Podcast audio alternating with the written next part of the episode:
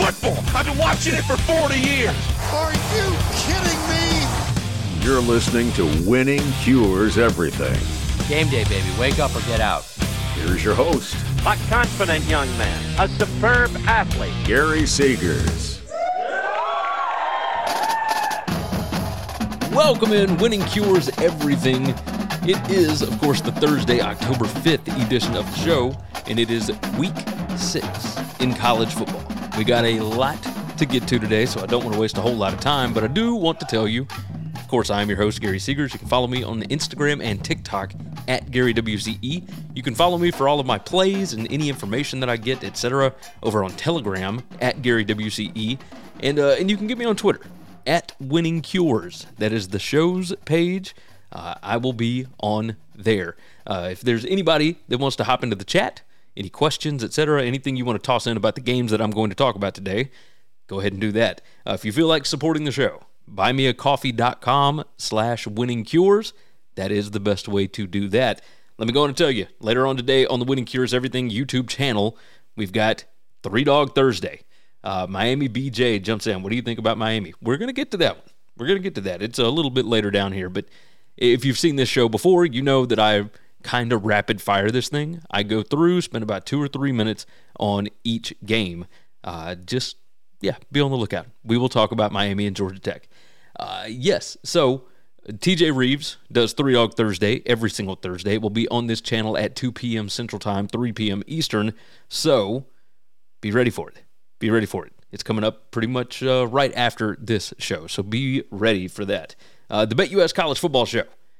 I do that every Tuesday and Wednesday, 1 p.m. Eastern Time, live on the BetUS College Football channel. Uh, you can find that on YouTube. There's also the BetUS Football Show on your podcast feed, whatever your favorite podcast app is. Uh, and the games that we talk about on this show are typically the games that we do not discuss over there, right? So we we hit anywhere from 15 to 20 games a week on the BetUS channel. Well, then I just fill out the rest of them here and give you my thoughts on all of these different games. So let's not waste a bunch of time. Let's go on and get to it. Uh, we'll start off with this my record recap thus far this season, and we'll write it down, write down the times, of course.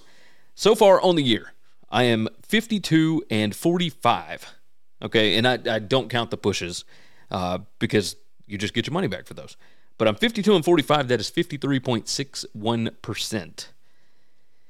12, 8, and 1 last week. So gave out 21 picks, went uh, 12 and 8, had one push in there. Uh, but yeah, there you go. Uh, let's see. Kenneth Collins said, "How you doing, brother? I'm with you. Uh, I think Purdue is the play. Walters knows. All right. Well, we'll see. We'll see what happens there. Okay. Um, but we'll get to that one. We'll get to that one. Let's go ahead and start it up now by talking about Kansas State and Oklahoma State, and we're going to pull it up on the screen. This one's a Friday night kick, 6:30 p.m. Central Time, God's time zone on ESPN, and my numbers love Kansas State here. Now, typically, you're betting against Oklahoma State in Stillwater. Gundy as an underdog has been absolutely incredible. But man, when you start to break this thing down, uh, it is uh, there's not a lot to like about Oklahoma State's team. Number 108 PPA margin to number 29 for Kansas State. Now, Kansas State did not look good on the road against Missouri. Uh, they had some big plays, but they also gave up some big plays. What does Gundy have schemed up here? I I don't know that he does have anything, right? I mean, we saw this game last year in Manhattan. It was 48 to nothing, Kansas State. It was a beating. Now, this Kansas State team has changed, but I think Oklahoma State has actually gotten worse from last year. Uh, you start looking at offensive success rate, number 105 for Oklahoma State. There's there's not a way for me to figure out like okay, pass success rate uh, Oklahoma State's number 81, Kansas State's defense number 61. Like Luther Burden did a number on this Kansas State defense. I don't know that Oklahoma State's got anybody that can do that. So I think that's that's the biggest issue is how is Oklahoma State going to score? Now on the other side, of course you can see here, okay, uh, everywhere that you look, Kansas State has an advantage.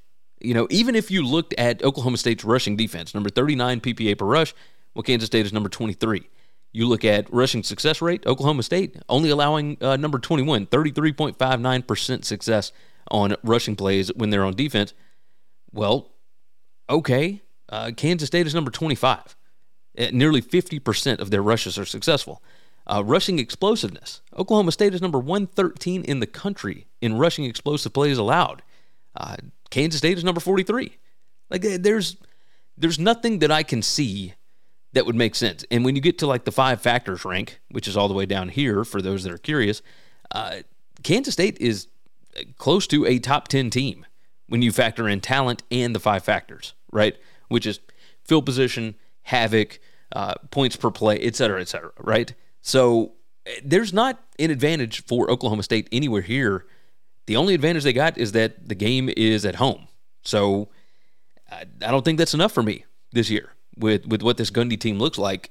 Give me Kansas State minus the 11 and a half.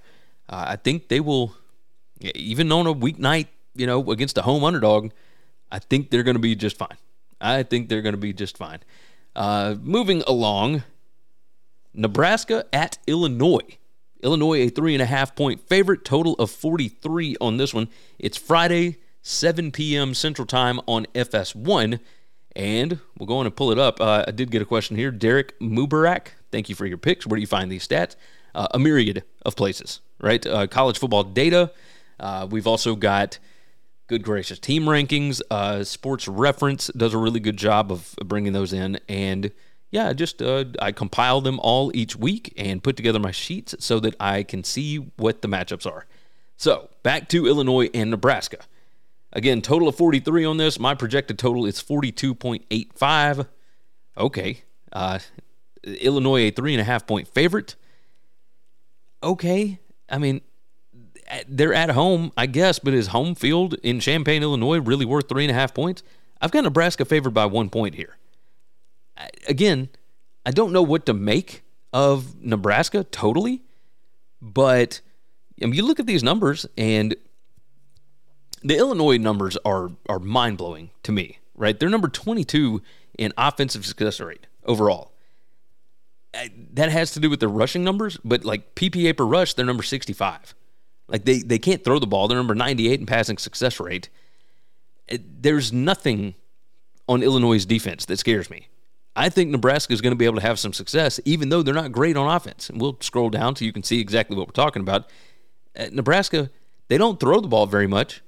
They're really good running the ball. They they run it, you know, over 60% of the time. They're number 68 PPA per rush against number 116 for Illinois' defense. Number 48 in rushing success rate against number 122 uh, for Illinois' defense here. At stuff rate, Illinois can't get stops at the line. They're number 127 on defense, number 128 in offensive line yards allowed. Yeah, Nebraska's going to be able to kind of bully them here. Uh, and Derek jumped back in. Thank you. I love Nebraska in this spot yeah, I, I think I kind of do too. There's there's not a lot to like about Illinois thus far this season. So, you know, with that said, uh, it's three and a half. Yeah, I love the hook. Yeah, give me Nebraska plus the three and a half on Friday night on the road. That's uh, that's what I'm going with on this one. And we'll move along.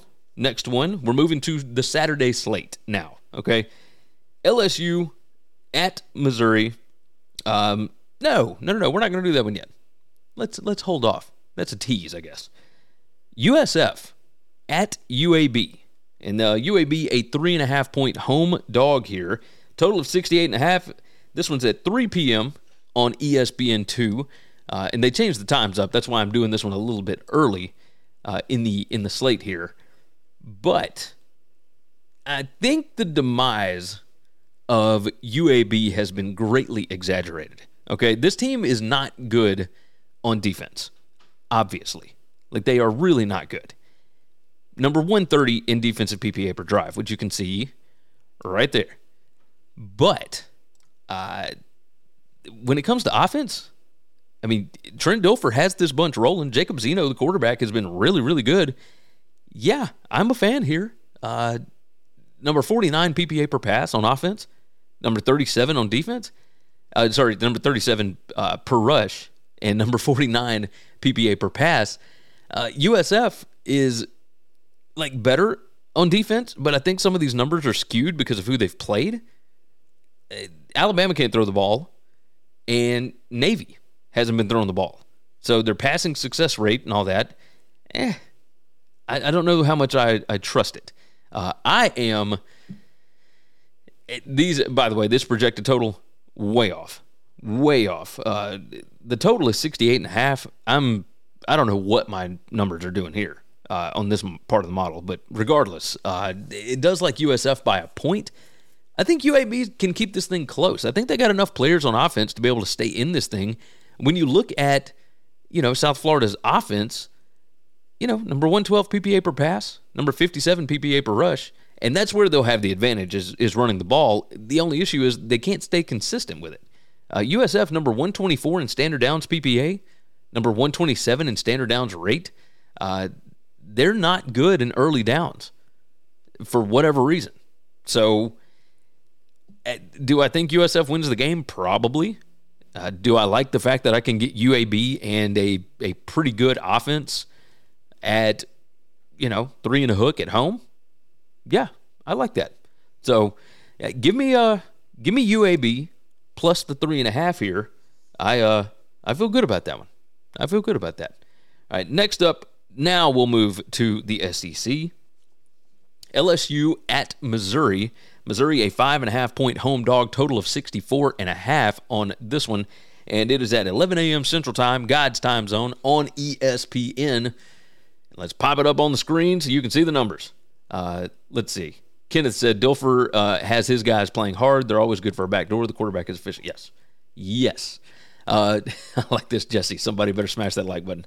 This is the first time I've done this one live. I, I'm, I'm running out of time at the house because the schedule is completely different with a newborn at the house. So I'm just having to put this thing out whenever I can. So hopefully you guys appreciate it. I appreciate y'all for being here.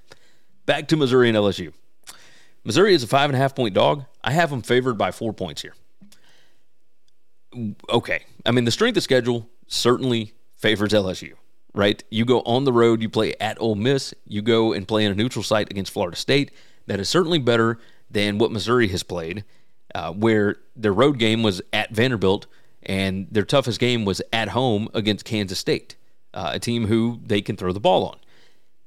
I, I don't know that I have seen a team that is so different from one side of the ball to the other.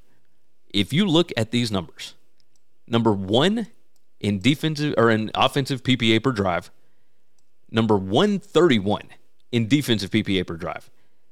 Nobody can stop them, and they can't stop anybody, which to me lends itself to the underdog covering, whether it is backdoor, whether it is by whatever else, right? So I I think that I think I'm going to have to pick against LSU pretty much the rest of the year because they're going to be favored in a lot of games. They got a ton of talent. Going on the road here, Missouri is believing in themselves right now. This is an undefeated team, and you look at what Missouri does best on offense. Number 13 in PPA per pass, number 45 in passing explosiveness, number 24 in passing success rate. They're number 20 on passing downs PPA. Uh, they don't throw a lot of interceptions. Yeah. LSU's defense number 125 PPA per pass, number 102 in passing success rate allowed. It's terrible. Terrible. Uh, you don't have to worry too much about Missouri running the ball. Luther Burden and that wide receiving corps, uh, Theo Wease, etc., they're going to be able to do a lot of things against this LSU defense. And on the other side, yeah, the Missouri defense, uh, I think they'll be able to stop the run a little bit. But for the most part, I think Jayden Daniels is going to be able to do what he wants to throwing the ball. Uh, they're number 74 PPA per pass, uh, number 55 passing success rate on defense for Missouri. I mean, LSU's numbers are just through the freaking roof, through the roof here. So, yes, uh, it's not one that I am like huge on, but I do like Missouri plus five and a half here because, I mean, my numbers have them as a favorite. So I'll uh, I'll roll with that. Derek said, uh, "What's the difference between the ESPN strength of schedule and the regular one?" Uh, the strength of schedule for the ESPN one also factors in like power ratings and whatnot, as opposed to just like regular win loss, etc. So there is there's a lot of different ways you can look at it. Uh, the ESPN one I have found to be kind of reliant. Right there's there's the strength of record, that's one thing, but strength of schedule is uh, something completely different. Uh, if you've not already, go ahead and like the video, subscribe to the channel. We're trying to get to 10,000 on this channel.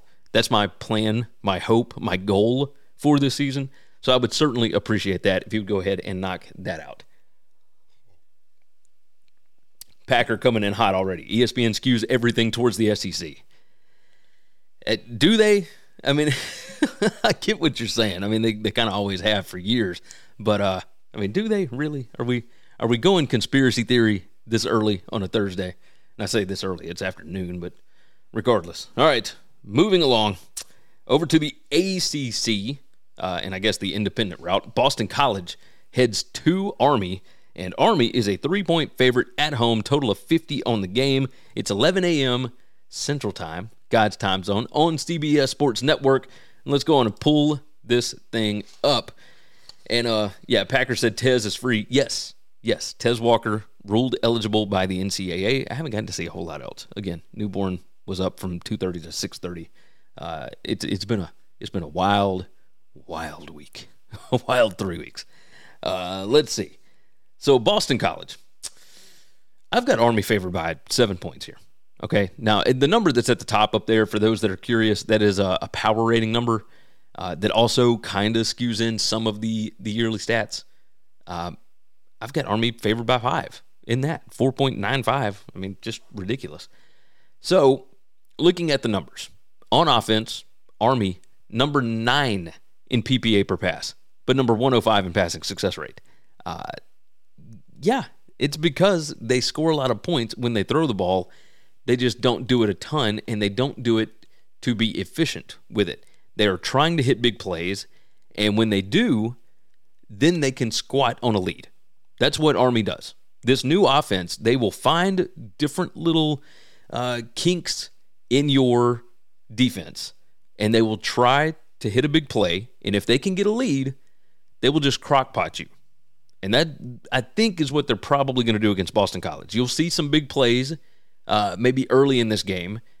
And then I imagine that you will see Army just try and run out the clock because the new clock rules are a bit of an advantage to teams that can actually run the ball.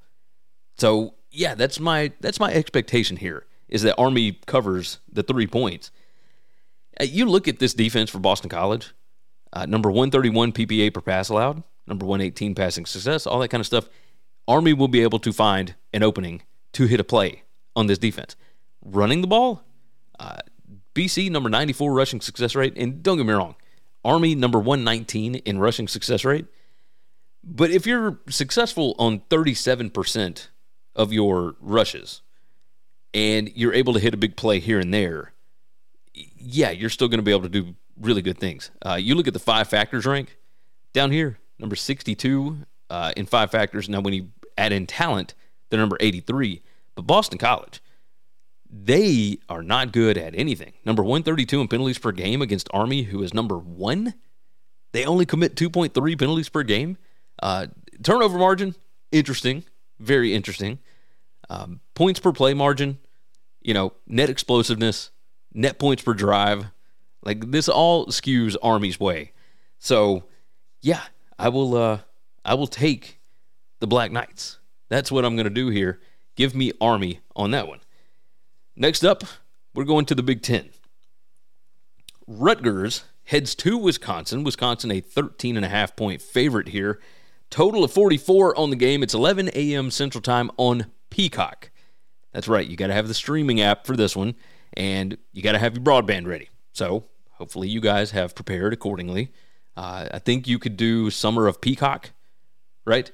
Uh, let's see. Is South Florida offense really that good? Says Kenneth. Uh, uh, Jesse, I don't mean to be rude. Is this show exclusively sicko games?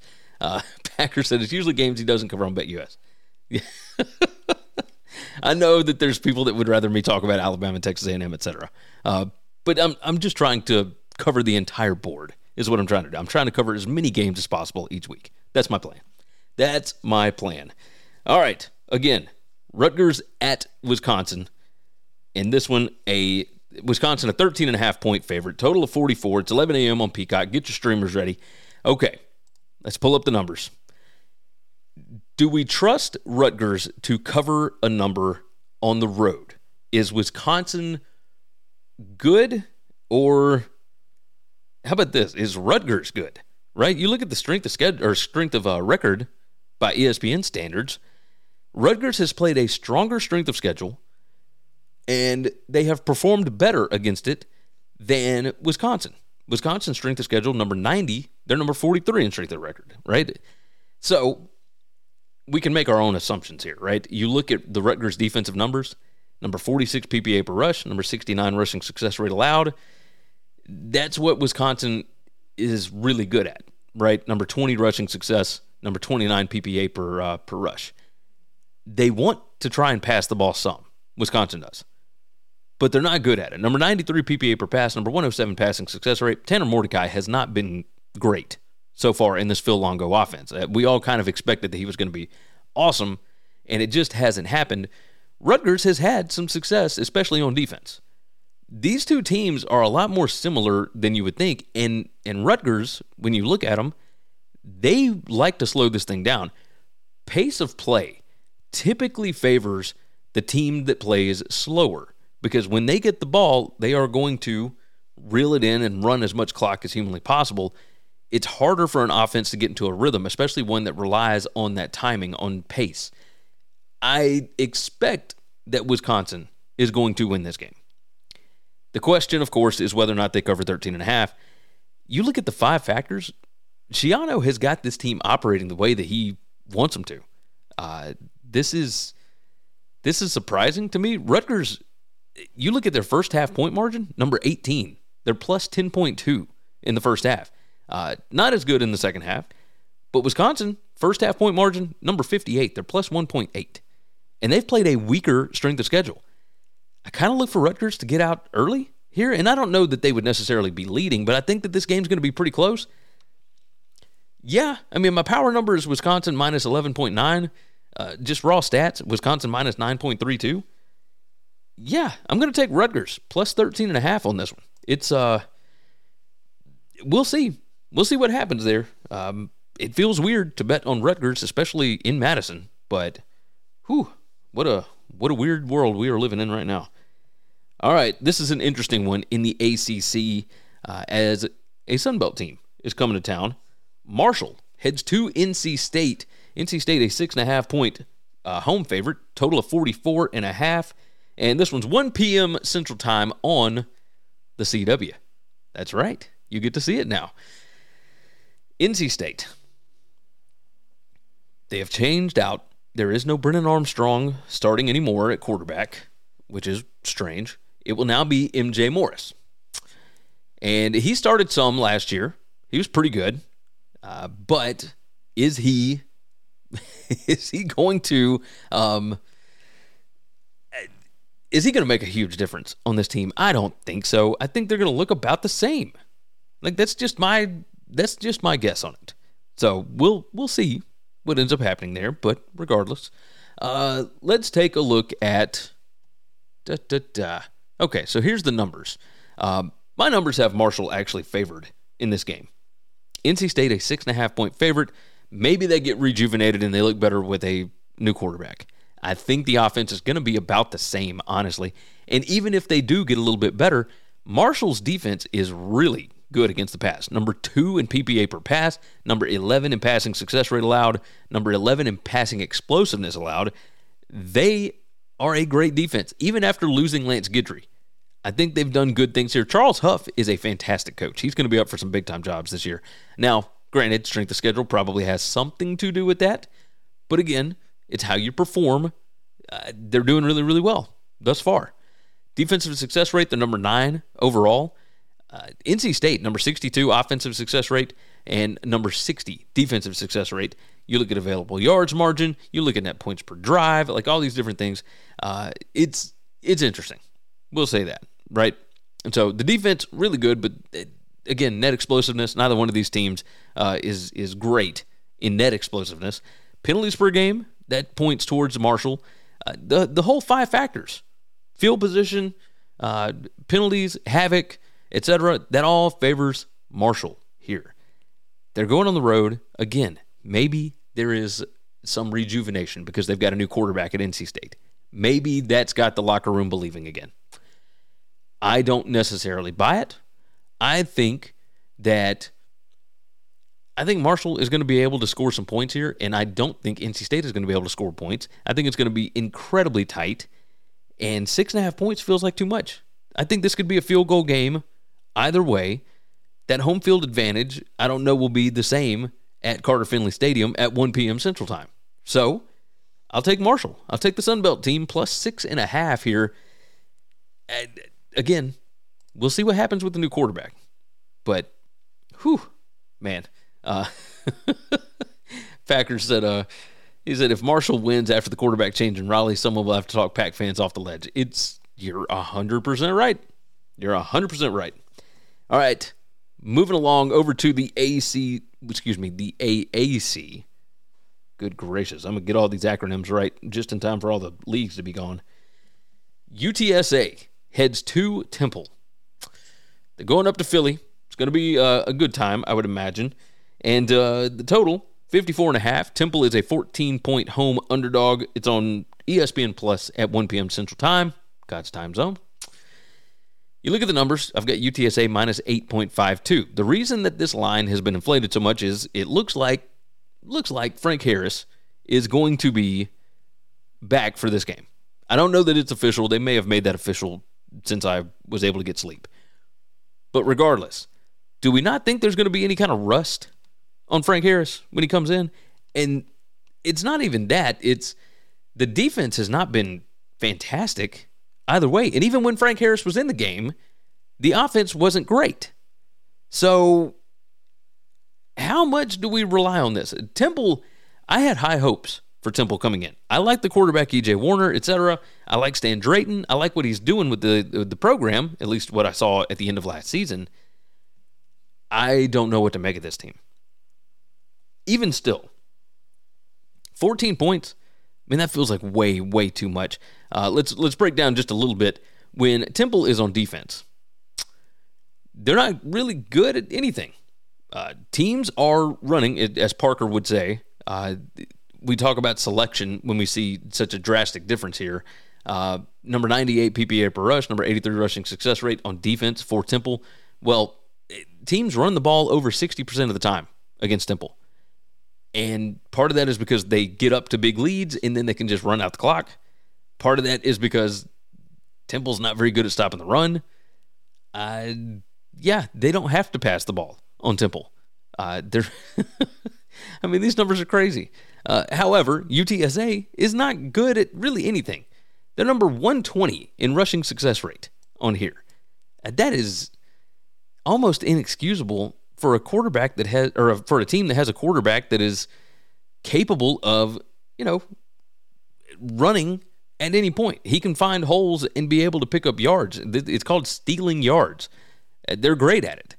So you look at the five factors rank, these two teams are very, very similar. Uh, UTSA does have a talent advantage, but again, this team, uh, number 132 in turnover margin, number 115 in giveaways per game, number 131 in takeaways.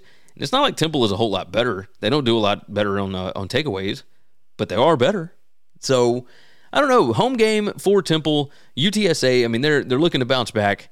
Uh, I still think that this one is going to be a little bit tighter. I think maybe the line again has gotten a touch too inflated because of Frank Harris coming back. I don't think it's going to be so clean cut when he gets back. That's that's my guess. So, Packer Miami ran for 77 yards against A&M at home, 324 on Temple on the road. Yeah, that's the way it goes. That is the way it goes. Uh, let's see.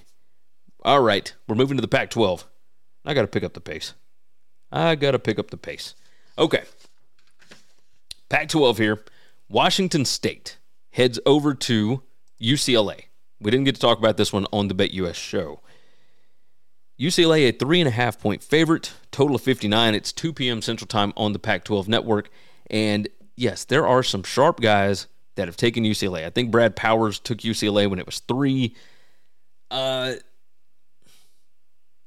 I'm I'm very interested here. Let's let's pull up the numbers on the screen because my model uh, is in love with Jake Dickert and and the Washington State Cougars. I, I love Ben Arbuckle. I love what he's doing with this offense. How real is UCLA's defense? That's what I want to know. You look at it, number 20 in defensive success rate allowed. Um, I everything that Washington State has done on offense has worked. Everything. Let's let's start off there. Let's start about Washington State's offense.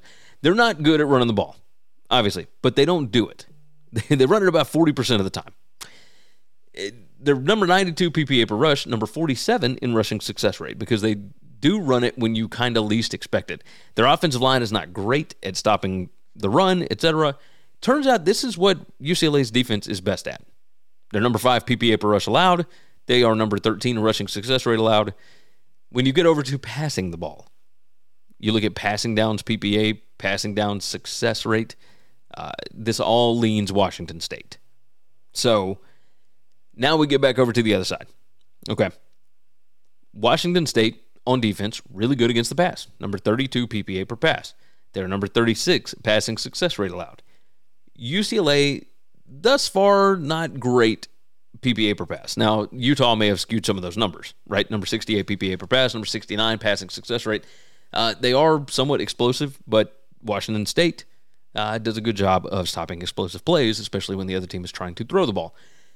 UCLA, are they going to be able to run the ball? Because their their overarching numbers are not fantastic running the ball. You would think with Carson Steele and uh, uh, what's the other guy's name? Hendricks, I think. Uh, either way, you know who I'm talking about. They got two running backs that are fantastic at UCLA. And then you got Dante Moore who can get out of the pocket if he needs to. But they haven't been fantastic running the ball like you would expect. That offensive line kind of still growing here. Uh, Derek said, I'm putting my bank account on Washington State with those numbers. Here's do not do that because we are still early and these are raw numbers. Okay. However, strength of schedule kind of favors Washington State here. Number 89 strength of schedule uh, to UCLA, number 98. I I think I'm going to have to go Washington State just because of the hook here. Again, a lot of people love UCLA, especially at home here. But Washington State has shown that they can play uh, some pretty good teams. I mean, they handled Oregon State. They stopped that running attack. Why would we think that they can't stop UCLA's running attack? That's my question. Jake Dickert is a defensive coordinator. That was his job uh, before he got this job. Okay. He understands how to coach defense. I'm going to trust him here. Give me, give me Washington State plus the three and a half. That's the way we're going on the show here. Moving along, Virginia Tech and Florida State. Florida State a 24 point favorite here. Uh, total of 53. It's 2:30 p.m. Central Time on ABC. Uh, again, we don't do a bunch of trends and whatnot on this version of the show on, on Winning Cures Everything. We are just talking straight numbers. I'm going to show you what my model says, and then we're going to go from there. A lot of sharp people on Virginia Tech thus far. I think Tunes gave it out at a, a different number here, you know, whatever else. But eh, it, are we are we really trusting Virginia Tech to go on the road and cover numbers against Florida State? Is that what we're doing here? I mean, I don't get me wrong. There are I understand different spots and all that, right? Uh, Florida State got you know some big stuff coming up, and maybe they just don't care about this one. And, and Drones at quarterback for Virginia Tech had certainly made that offense look a little bit better than they had before with Grant Wells, but whew, uh, rough. Okay, now we look at these numbers. There's not a whole lot that favors Virginia Tech. However, they are okay against the pass, right? And that seems to be Florida State's best thing. But man, do they have the athletes to be able to keep up with Johnny Wilson and Keon Clark? Like there, there are dudes all over the field, Bell, etc., for Florida State. Jordan Travis can get outside of the pocket and create crazy plays. And Virginia Tech, eh, again, strength of schedule I think matters. Number 93 in strength of schedule. Uh, Florida State is number 32. They've been able to do this kind of stuff against way, way better and more talented defenses. Of course, I say that, and, and Florida State played LSU, so so the numbers might be skewed a bit thanks to uh, the Bayou Bengals. But uh, Florida State can't run the ball really. Virginia Tech can't really stop the ball or stop the run. Excuse me. Uh, that's going to be interesting. On offense, okay. Uh, Virginia Tech can't run the ball, and that seems to be what Florida State is best at is stopping the run. Uh, does Virginia Tech find something with the passing attack here?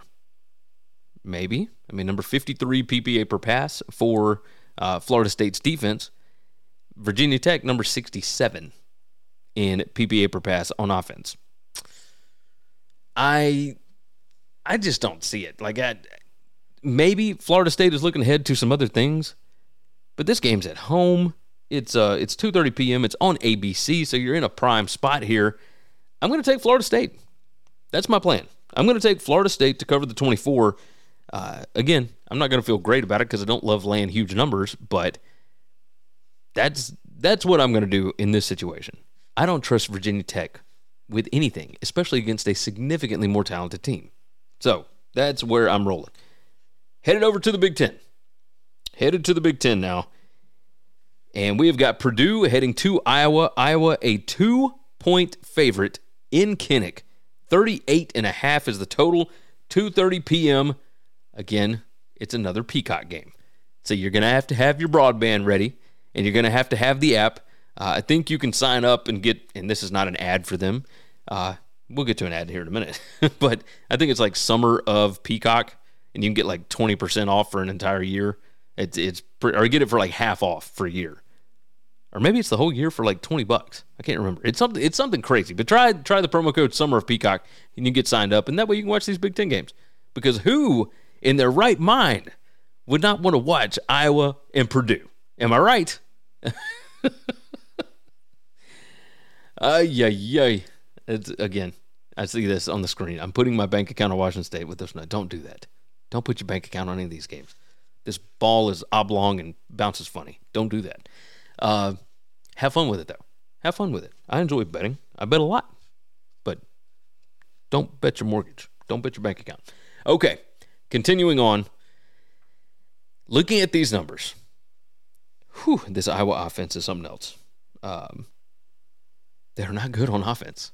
I mean, just, they're not. They're not even close. Uh, number 114 PPA per pass. Number 129 PPA per rush. Uh, terrible, terrible. But what's the kid's name? Deacon Hill, I think, is the, uh, the new quarterback. That's a big old boy. I think he'll be able to run the ball a little bit. I think Cade McNamara has been playing hurt basically all season. I don't think he's been himself. So this offense was not great. Like it was already operating at less than what it could be. I kind of like the new kid. He wasn't great, but I think that he gives them a little bit more stability here. I I am going with Iowa to cover the two points at home. Kinnick is a monster, and Ryan Walters going in there. I know that he's got a better offense. Let's pull up the numbers here. Number 75 PPA per pass, number 84 PPA per rush. Yeah, uh, Derek jumps in. Um, how do you like the under 39 in the Iowa game uh, without their main quarterback? I would I would hold off on that. Um, my projected total is 43 points here because I expect Iowa to score a little over 24 and Purdue maybe like 19, 18, 17, whatever.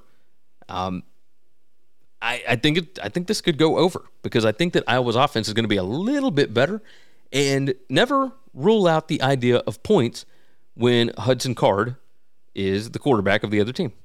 Uh, you look at turnover margin, number 83 in giveaways per game is Iowa's offense. Takeaways per game, Iowa has not been great in this this year. They typically are like top five, top 10. They're number 65 in takeaways per game. They're still taking the ball away 1.4 times per game. You think they won't be able to set up short fields? You think they won't be able to just return interceptions? Yeah. I I think let's see. Walters knows Iowa. Uh, Kenneth Collins jumped in. Um, Walters knows Iowa. Iowa's second quarterback, and the first one wasn't very good. I think I like this quarterback. I think I like this quarterback. I'm going to take Iowa here. I know everybody wants to bet against Iowa. But Iowa is playing in Kinnick, and now they've had a week with this quarterback who I think could probably perform better than a Cade McNamara that was at best at like 70% so far this season. Give me Iowa. That's all I got. I mean, none of these numbers are going to make any damn sense anyway. Uh, Kenneth said Card has underachieved. Uh, he's talented. He is talented. But again, he has underachieved thus far. Let me tell you right quick about TicketSmarter. Um, ticketsmarter.com.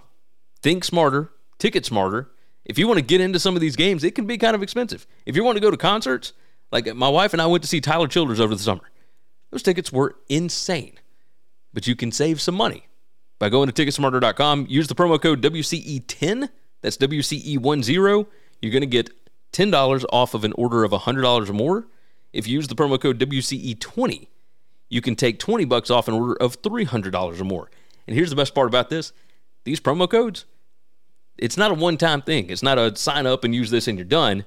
Uh, hey, I mean, use it as many times as you would like. Just every different order that you use with TicketSmarter, use the promo code WCE10 to get 10 bucks off 100 or WCE20, WCE20, and, uh, and you can take 20 bucks off of $300 or more. So think smarter, ticket smarter. Easy enough. Okay. We move along and we got a few more games that we got to hit on. Uh, let's see. Packer, five bucks. Oh, thank you. Thank you. We appreciate this, of course. He said, uh, How is UCF favored against Kansas on the road? Uh, well, that says to me that uh, uh Daniels is not going to play a quarterback. But I would not, I, I wouldn't, I don't think it matters. I don't think it matters. I think I think either it says that Daniels is uh, not going to play this week, or it says that John Rhys Plumlee is back, and UCF people think that UCF is going to be able to score on that defense. We'll get to that game. We'll get there in a minute. Okay, let's start off with uh, with this one on the back half. Uh, we'll start at the back nine now, and write my times down. Da, da, da. Wake Forest heads to Clemson, and this one at one point over the last few years was actually a uh, much anticipated ball game. Not now. Not now. Wake Forest not as good. It's uh this is an interesting game. Interesting game, I'll say that. Uh, Clemson a 21 point favorite, total of 52 and a half. 2:30 p.m. Central Time on the ACC network. Let's pull up the numbers on the uh, uh, the screen here, excuse me. Clemson my numbers have favored by 20.72. Wake Forest, number 132 strength of schedule, and they still don't look great, especially on offense. That ain't good. Wake Forest could not score in the first half on Old Dominion. And Old Dominion's defense, don't get me wrong, those numbers are pretty good, but they ain't great. And Clemson's defense, I think, might be kind of great. They're number 10 in PPA per drive on defense. Uh, Wake Forest defense numbers, they're pretty good. But again, we got a massive talent discrepancy here. Uh, five factors, big difference here. First half point margin, big time in uh, in Clemson's favor. I, neither team very explosive. I'm I'm not going to waste a bunch of time on this. Uh, Clemson, I think, could line up the ball and just run it down their throat. Number 19 in rushing success rate. Uh, Wake Forest is number 23. But I don't think they got dudes like Clemson's got. Now we'll see. we'll obviously see. But it, while the, while Wake Forest defense is number 23 in rushing success allowed, number 20 in PPA per rush, again, you got to pay attention to this strength of schedule number up here, number 132. That is next to last in the country. They have played one of the easiest schedules that you could possibly play.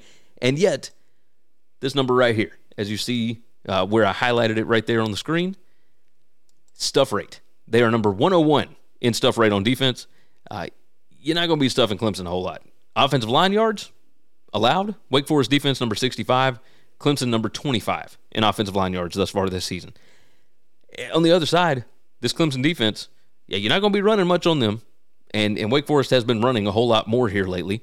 But stuff rate, number 50, number 29 in offensive line yards allowed.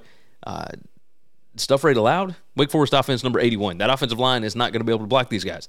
I still believe that Clemson has got some dudes, and I still believe that this is a pretty well coached team. You, you're into week six with your new offensive coordinator. yeah, I think it was going to take a little bit of time, but I fully expect this to kind of be a, a whipping. I think Clemson's trying to get back right. I'm going to take Clemson minus 21 on this one. I uh, I trust what the Tigers are doing. Uh, Derek jumped in. He said Wake Forest has looked terrible on offense la- uh, this year. Yes, yes. Uh, Gozerian Gozer, I hope I said that right. Said Wazoo one of the biggest public dogs. Uh, dog crap on the road historically. They have been bad on the road here lately. Um, not even not even lately. Just historically, they have been bad. Um, but we'll see. I mean, that offense I think can travel. We shall see. We shall see. It seems like nobody really covers on the road in the Pac-12. uh, just just a mess. Just an absolute mess. But I trust Cam Ward. Don't you? Hmm. All right. North Texas. Let's talk about North Texas and Navy. Navy is a six-point favorite, total of 60 and a half here. It's 2:30 p.m. Central Time on the CBS Sports Network. And good gracious, let's pull it up on the screen. There's a lot of red on this. Whole lot of red. Uh, North Texas can't stop the run. That's not good. Um, Navy can't stop the pass, and that's not good, especially because North Texas has been starting Chandler Rogers, who is the transfer that came in from Louisiana Monroe, who can actually sling it a little bit.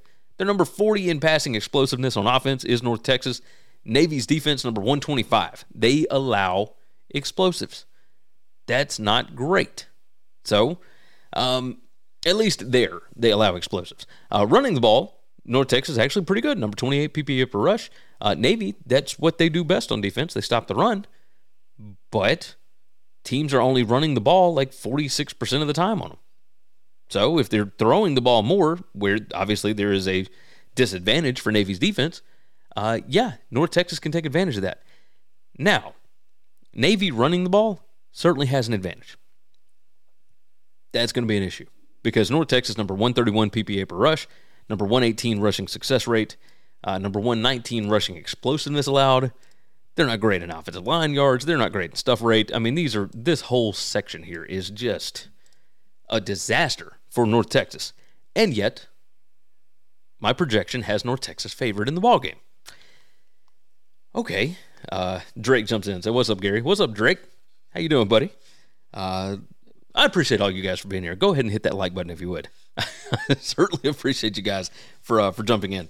Uh, I'm going to take North Texas plus the six. I think it's too many points. I don't trust Navy to be able to get any kind of margin on anybody. It, this seems like the kind of game where you could see this being like a field goal ball game. Somebody will kick a field goal towards the end of the game, or somebody will miss one at some point, etc. And that will be the determining factor in this spread. That's what I'm going with. I will trust North Texas as much as I may not want to. But uh, Eric Morris, I think it, it's going to take a little bit of time. But I think certainly here, I don't like this Navy team. I don't like this Navy team at all. I don't think they know how to win. Uh, oh, that's something else we can pull up on this on this thing. Uh, da, da, da, Five factors rank. Both of them are bad. But when you when you pull in the talent right there, which you see right down there at the middle, uh, it flips over, right? Navy not as much talent as North Texas has, and that's going to be an issue. So the five factors plus talent actually favors North Texas, which is why I have them favored by a point here. So North Texas plus six is the way that I'm rolling on that one. Let's move to the SEC. Vanderbilt heads to Gainesville, and Florida is an 18 and a half point home favorite. Total of 52 on this game. 3 p.m. Central Time on the SEC network. And let's go on and pull it up here. And I don't know if am I jumping? Is it is is my video jumping? I don't know. We'll figure it out. You guys let me know in the chat. Let me know. Um, I got Florida by 15.98, so 16 points. Uh, total of 45 on this game when, uh, you know, the books have it at 52. I don't trust this Florida offense. And maybe I should against Vandy because their defense, I mean, you look at this number 121 PPA per pass, number 109 passing success rate allowed. Uh, they allow explosives. They can't create havoc. They're number 111 in havoc, and and Florida's offensive line is pretty good at that. Number 21 in havoc allowed. I Florida wants to run the ball, I think mostly, and I think Vandy's actually pretty good against the run. Now, AJ Swann is supposed to be back this week. Uh, they got some of their weapons coming back on offense, so that's certainly going to be good. But I look at this and I don't know, man. Like at, at some point, I think Vandy is going to cover a number. I think Vandy's going to put a scare into somebody. But this is a revenge spot for last year because Vanderbilt did beat Florida at home in Nashville. I just I can't get there. Like the only real advantage that I'm seeing for Vanderbilt is penalties per game. They they're number 25. They only commit 4.8 penalties per game. Uh, Florida 6.6. Right. Turnover margin they're both bad, but Florida doesn't turn the ball over a lot. They just don't get a bunch of takeaways. So, you know, net explosives, eh, number 74 for Vandy, number 133. I mean, just dead last in the country. Maybe, maybe Vandy's offense can find some explosive plays. But do you trust them to do that? Like I certainly don't. I don't know. I I'm not I'm not the biggest fan of this, but I, because I don't want to bet on Vanderbilt.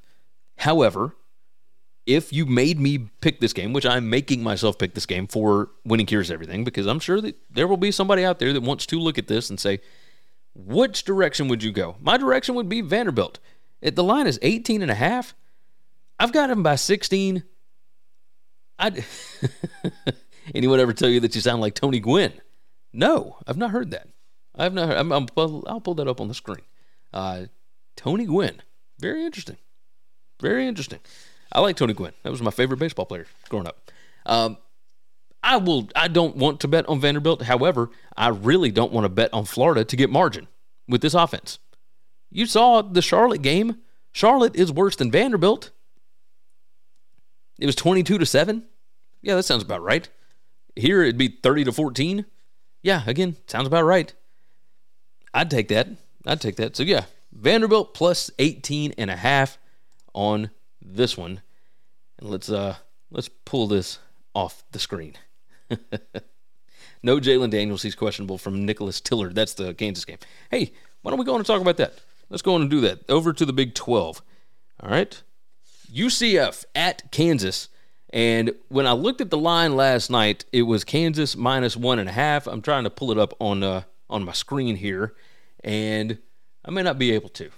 I may not be able to find it quick enough. Um, total should be around 65, if I'm not mistaken. Da da da, and we'll figure it out. Kansas, and it's not there. Well, of course it's not, because why would it be? there we go. All right, so we're updating lines. Yeah, it's already flipped. UCF minus one, minus one and a half. I'm even seeing a minus two and a half at a couple of different places. Heritage got, good lord. Uh, yeah, so UCF. So Jalon Daniels probably not playing. We will figure that out. We will figure that out. It's 3 p.m. Central Time on Fox. Uh, let me pull up the numbers, which obviously will change a bit with Jason Bean at quarterback instead. But here's what we're going to look at. My numbers with Daniels would have Kansas favored by 7.93. Under no circumstances do I believe that UCF should be favored on the road at Kansas, even with Daniels out. I don't buy it. So I'm going to ride with Kansas plus whatever the number is. Uh, plus, here, I'll put plus one and a half. That's what we'll do under no circumstances. Like that's that's absurd. Uh, look, UCF PPA margin is great, number twenty eight, but there's something about this team, man. Um, I just I, I can't figure it out. I don't know exactly what they are. They are explosive. I like Timmy McClain and what he did last week. The numbers PPA per pass are great, and they'll they'll be able to take advantage of the Kansas defense. However, they don't do it that often. They only they, they throw the ball 39% of the time. Running the ball, they're number 69 PPA per rush. Kansas number 106 in that regard. Kansas number 65 in rushing success rate. These are the kind of games where Lance Leipold and his coaching acumen come in big time. Who do I trust in a coaching matchup between Lance Leipold and Gus Malzahn? I think that you guys know which direction I'm going here. Like it, Lance Leipold is a significantly better coach. Like, I don't think it's even a question. Uh, and the talent discrepancy, I don't think is that big. So, you know, five factors rank has got Kansas here. Yeah, if I'm getting Kansas as a dog just because they announced that the quarterback is out, yeah, give me that. Give me that all day long. I will take Kansas plus the one and a half on this. Uh, again, a lot of things that will that will factor into Kansas um, being better on offense. And then you look at this, and UCF is better than Kansas's defense. But I trust, I trust Kansas. That's what I trust. I trust Lance Leipold, especially at home. That's the way I'm rolling. All right, we got a few more games to hit here. Uh, like the video, subscribe to the channel, share it out. Don't forget about Three Dog Thursday. Don't forget about the BetUS College Football Show. Moving on. And again, I have to pick up the pace because I have to get out of here. Uh, Colorado at Arizona State. This one is at 5:30 p.m. Central Time on the Pac-12 Network. Arizona State a four-point home dog, total of 59 and a half on this, and this number has come down quite a bit, quite a bit. Uh, Nicholas said not even out, just questionable. Hmm. Hmm. Okay. So Colorado, Coach Prime. Everybody loves betting on them, but the number is going the opposite direction this week. There's still likely a lot of public support, I would imagine, for Colorado. Let's see, uh, a couple of different spots I can look that'll tell me how many tickets are on Colorado right now, just on regular public. And yeah, that makes sense. 71% of the public bets are on Colorado. This one opened at five and a half. It's down to four, four and a half. Now it's down to four pretty much everywhere. Down to four. Okay, so five and a half down to four. And that is because the sharp betters like Arizona State right now. Their quarterback situation looks a little bit better now that Drew Pyne is back.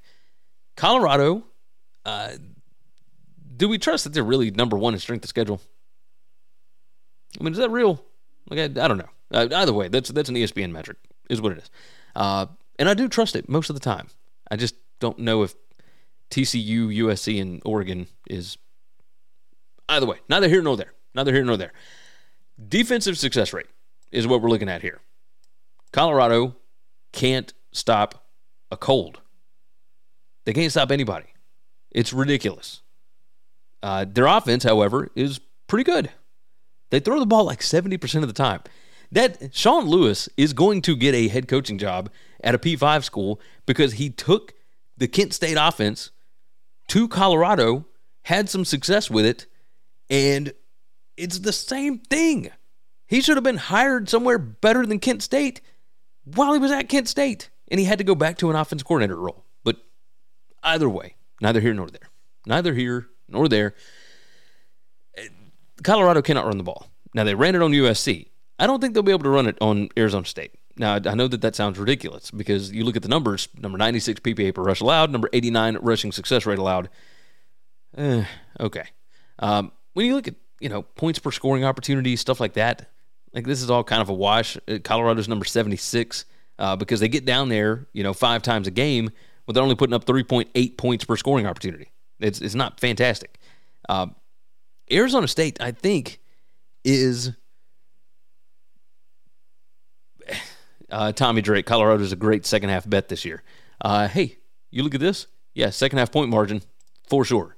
But a lot of that had to do with last week. a lot of that had to do with last week. Uh, Arizona State, if you're taking full game, take Arizona State. If you're taking second half, probably take Colorado. Uh, I think it could take them a little bit of time to figure out what Arizona State wants to do because this team, there are like three different versions of Arizona State that you have seen already this year. And there's no telling which one you're going to get each time out. So, uh, Colorado, a lot of plays in the game. Arizona State, not as much. These numbers are kind of skewed because, again, it's like three different versions of this. I would probably take Arizona State here at home. Uh, this isn't one of the prime matchups. Uh, I say prime. This isn't one of the highlighted matchups for Colorado. What does this team look like when they come off of an emotional high? That's what I'm curious about. I, if, if I had to bet it, I would probably take Arizona State. So Arizona State plus four for me on the show sheet. A few more games, four four more games. Good lord. Yeah, I'm already at an hour. My wife's gonna, uh, she's gonna kill me. Okay. Moving along. SEC time. Arkansas at Ole Miss. Ole Miss an 11 and a half point favorite. Total of 63 and a half. It's at 6:30 p.m. on the SEC network. And this game is always tight. Now I know that there's some stuff going on with Sam Pittman, and there's stuff going on with uh, all these others. I mean, there's stuff going on with Lane Kiffin. There, Pittman and the mental health stuff is interesting. This team has been through some wars here, like three straight big time games. It's tough. Trey said, hard to bet against Arizona State right now. Eh, James jumped in said, Arizona State is trash. Uh, look, it's not a game that I feel like I should be spending money on, but if you have to bet it, if it's part of a pick'em or something along those lines, that's what I'm trying to to give you the numbers for. Uh, let's see, Nicholas, how do you make the spreadsheets? Where's the info generated from? Uh, no, you make them from uh, all scratch every week. I'll just pull that up there. Uh, here's here's the deal. I make the spreadsheet. I don't make them from scratch. Obviously, it all jumps in, but I pull the information from a lot of different sources, team rankings, and it, it's sources that I have verified that actually have good information. Right. So team rankings, college football data, uh, collegefootballdata.com, uh, sports information or sports reference. Excuse me.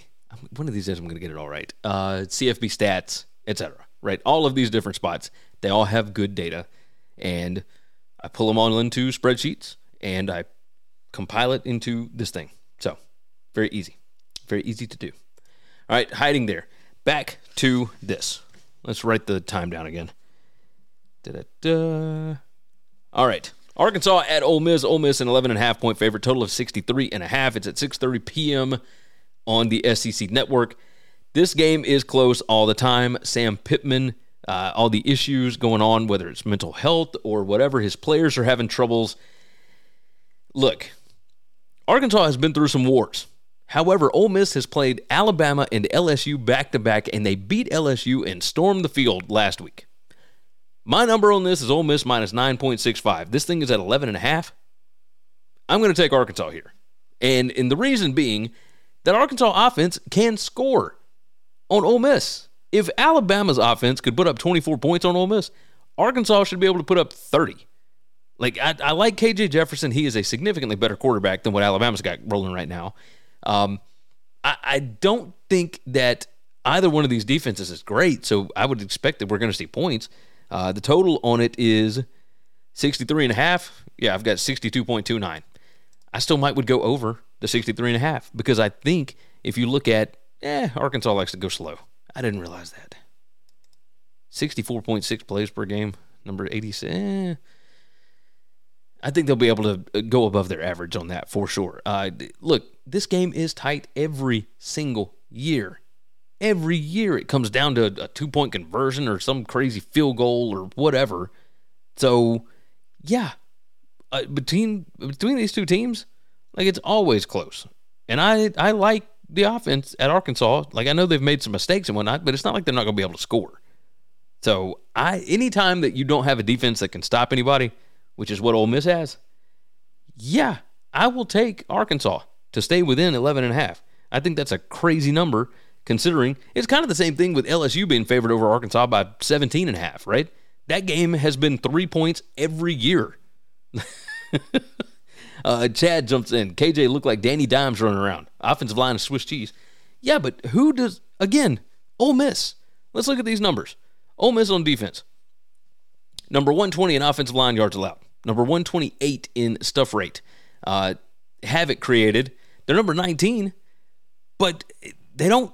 They're number 103 in PPA per pass. They're number 121 in passing success rate allowed. They're not good on passing downs, like number 61. They don't get interceptions. That this Ole Miss defense isn't good. They're just not good. I think Arkansas is going to be able to score. So that is the direction that I'm going here.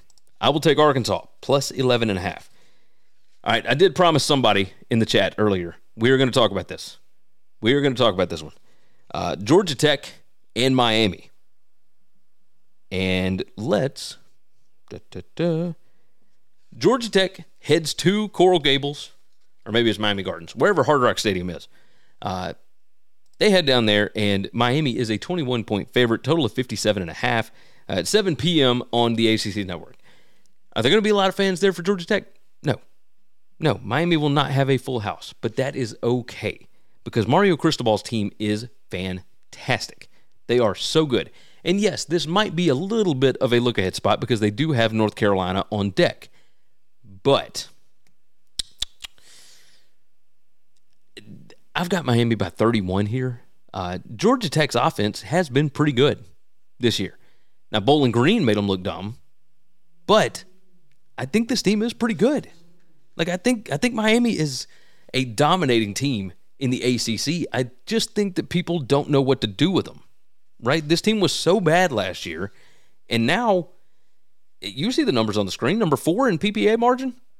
Like the number four PPA per drive on offense, number 21 PPA per drive on defense. Uh, offensive success rate, they're number nine overall. Defensive success allowed, number eight. Now, again, some of this has to do with the strength of schedule up here, number 102. However, they are blowing out teams that they should blow out. And they blew out Texas A&M, who has proven to be a pretty good team.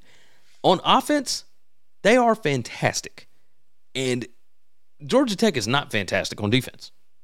That's where I see the, the margin coming from. Now, we look at this first half point margin. Georgia has been Georgia Tech, excuse me, has been able to stay in these games. They're plus 5.5 in the first half. Second half, Georgia Tech is minus 12.2. Uh, Miami is number two in the country in second half uh, point margin. That's plus 16.7 in the second half. So when you see a discrepancy like that, just kind of pay attention to what's going on in the second half. Uh, it means that you have a team in Miami that is actually making adjustments at halftime, and a team in Georgia Tech that I don't think can make adjustments. Uh, Derek said, "How does Georgia Tech lose to Bowling Green last week?" Well, um,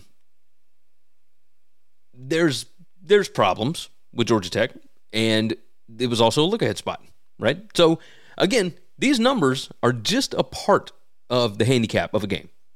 You got to be able to look at what they've got coming up, etc. In this situation, I've got Miami favored by 31. The line is 21. Miami plays North Carolina next week. That's a massive ACC showdown. And if Miami is more interested in getting to the ACC championship game and you know all that kind of stuff, obviously that's going to be a much bigger game for them than Georgia Tech. Do they allow backdoor covers? Does Haynes King uh, come in with this Georgia Tech offense, who's number 20 in PPA per pass, number 12 in passing success rate here? Do they find a way to score on Miami? Here's the biggest issue, I think, for Georgia Tech. Number 132 in havoc rate allowed on offense. Uh, Miami, number 27 in havoc created. That is a big time discrepancy. Georgia Tech can't run the ball. Uh, I don't know that they're even really going to try to here because I mean, this is wild. Rushing success rate. Miami's defense is number two. Rushing success allowed. Uh, Georgia Tech is number 99. You're not going to have a whole lot of success here. Standard downs PPA, uh, standard down success. Miami is fantastic. This Miami defense, look, I'm telling y'all, I said it in the offseason. If you hadn't been watching Winning Cures Everything all year, you need to be doing it. Okay, even even through uh, the off months in the summertime, in in February, March, whatever. Lance Guidry was going to be the biggest hire of Mario Cristobal's career. He is fantastic. That guy is unreal, and he, he's showing it right here. Now, granted, again, strength of schedule. We will see what Lance Guidry draws up for Drake Maye next week. But here, I like it. But uh, but yes, right here, situational spot favors Georgia Tech. I'm still going to take Miami because I trust my numbers here. Um, but it's one thing to trust numbers and another to trust a, uh, a handicap, situational spot, all that kind of stuff. So, okay. Next on the board, San Jose State. Oh, man. They travel to Boise State. And I got to write down my times. Good gracious. San Jose State travels to Boise State. Boise is a nine and a half point favorite, total of 59 on this, uh, 7 p.m. Central on CBS Sports Network. And we'll pull up the numbers because we will go quickly on this. My number makes it Boise minus 7.45. Uh, and I've got a significantly less total than uh, than the actual total. So Not going to touch the total here. When there's that big of a variance, I don't want to touch it. However, my number's right on where the line opened. It was like Boise seven and a half or eight. Uh, this San Jose State defense is terrible. However, they have played, you know, USC and Oregon State and whoever else, all these teams that are going to be able to uh, do all this stuff. Uh, I don't know. I'm I look at this and and I don't know how San Jose State is going to stop Boise. However, when you look at Boise on defense, that's a whole lot of red. Andy Avalos' defense has not been good at all. Right up here to the top, you can tell it. Defensive uh, PPA per drive is number 118. Uh, defensive success rate allowed, number 117. They can't stop the run. They can't stop the run. And San Jose State is number 39 PPA per rush, number 37 uh, rushing success rate. I think San Jose State can score enough points to keep this thing within nine and a half. Okay, and my guess is that this will end up at 10. Uh, yeah, I already see a couple of books that have 10. I think DraftKings is just at 10. Um, that's that's where I would go with this. Uh, I just think San Jose State can score. I like their offense. I like what they do. Uh, both of these defenses are kind of garbage. And if you're a fan, I'm sorry, but it's true. Numbers don't lie. Kind of. Uh, let's see. You guys made me win again last night. Thanks, bro. Waiting on tonight's game. That's uh, Moises. Hey, we appreciate you, man. We appreciate you. All right, last one on the board. We're doing a Pac 12 after dark. Uh, like the video, subscribe to the channel if you would so kindly. I appreciate you guys. Maybe we'll just do this live every week. Every Thursday, we're going to knock this out. Tone jumps in. What's going on, Gary? What's up, Tone? How you doing, buddy? I appreciate you guys for jumping in. All right, last one that we are going to hit. And I'm not going to do like a, a viewing guide or whatever this week because I just do not have the time. Okay. But I love you guys, and I will do it again next week. Okay, I'll do it early next week. Okay, let's do this. Uh, Air Force ate their D alive in the second half. Talking about San Jose State, yeah, yeah, they absolutely did. Yeah, anytime you play Air Force, it's gonna make your it's gonna make your rush defense numbers look really bad. Uh, just not good. And Parker with the win last night. Kyle with the L on the under. Like no, Gary and Parker with the win last night. Uh, yeah, that those Jacksonville State games are a beautiful disaster every single week. Every single week. All right. Arizona at USC. USC a 21 and a half point favorite, total of 72 on this one, 9:30 p.m. Central Time, God's time zone on ESPN. Okay. It doesn't look like Jayden de Laura is going to play. That's the that's the guess. Uh, the backup was pretty good against Washington, but I think Washington has kind of reached a point where they are just waiting for the Oregon game, which is next week, by the way. Oh, that's something we'll do at the end of this. Uh, I got to do. I got to do where game day is going. Okay. Anyway, um, I this one's at USC. USC gets to come home after the whole Colorado thing. That defense, man, the numbers look good but I do wonder how much they will take their foot off the gas with the Notre Dame game being next week. Situational spot, as you guys have talked about uh, in the in the chat here. Situational spot certainly favors Arizona because USC is headed to South Bend next week for a primetime game against Notre Dame. Uh, again, the numbers defensive success rate is number 29 in the country for USC. Uh, they're really good against the pass. They're really not great against the rush. But overall, defensive PPA per drive allowed is number 40. So that's pretty good. And this offense can do kind of whatever they want. Last week against Colorado, they got up 34 to 7, 41 to 14, and completely took their foot off the gas. Do they do that here against Arizona? They've got most of Arizona's good players, right? I say most. Um, it's they they took some guys like Singer coming in at wide receiver. They took a couple of defense backs, uh, from what I understand. Like, yes, um, the problem for Arizona is you look at their overall offensive explosiveness, and they can't take advantage of the fact that USC gives up explosive plays regularly. So that's that's where it becomes an issue. Uh, maybe Arizona will just be methodical and take the ball down the field every single time. My guess would be that they won't because they're number 50 in points per scoring opportunity, which is a, a scoring opportunity is a first down inside the opponent's 40 yard line. They're number 50 in that metric. Uh, USC is number two in the country on defense in points per scoring opportunity allowed. Just wild. Just wild. Uh, five factors all favor USC here. First half point margin certainly favors USC. Uh, Arizona is minus two and a half points uh, in the first half. USC is plus 21.8. That's number two versus number 77. Maybe first half bet on USC. Like that, that kind of seems like the smart way to go. But if I've got to go full game, which we have to, this is the the thing that I have created on this channel. I'm going to take USC minus 21 and a half because I think that they are not going to want to let the same thing happen as happened last week. Just my guess. I think they got embarrassed. So, so that is the way that we will ride on that one. Okay, now wrap my time down again, and we will recap. And I'll just read through. And for those of you that don't want to give me a full view, you don't want to watch the whole show, I understand. Okay, we all don't have time. Uh, don't say 21 and a half a scary season. Most of the time, it doesn't come down to that. But man, I've been bitten by some by some half points. I've been bitten by the hook multiple times this year.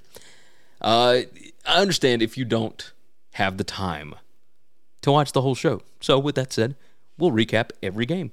I'm going to take Kansas State on Friday night minus 11 and a half. I will take Nebraska plus three and a half. UAB plus three and a half. Missouri plus five and a half. Army minus three at home against Boston College. Rutgers plus 13 and a half in Madison.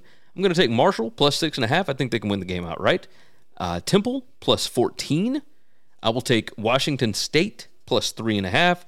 Uh, Florida State minus 24. Iowa minus two. I will take Clemson minus 21 at home. North Texas plus six against Navy. Vandy plus 18 and a half against Florida. Kansas plus one and a half, even if they don't have Jalon Daniels. Uh, Arizona State plus four against Colorado. Arkansas plus 11 and a half. I'll take Miami minus 21, even laying that big number. San Jose State plus nine and a half, and I will take USC minus 21 and a half.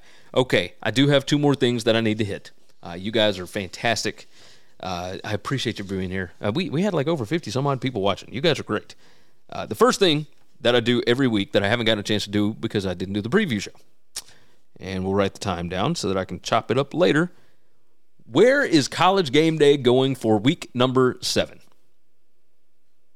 A lot of options on the board. Obviously, we'll have to see what happens in week number six. But I think that they're headed back to the West Coast. And it won't be for Colorado I think they're going to go to Oregon and Washington. They've already been to South Bend. Why would you go to USC and uh, USC and Notre Dame, which is also next week? It's a primetime game. It's on NBC.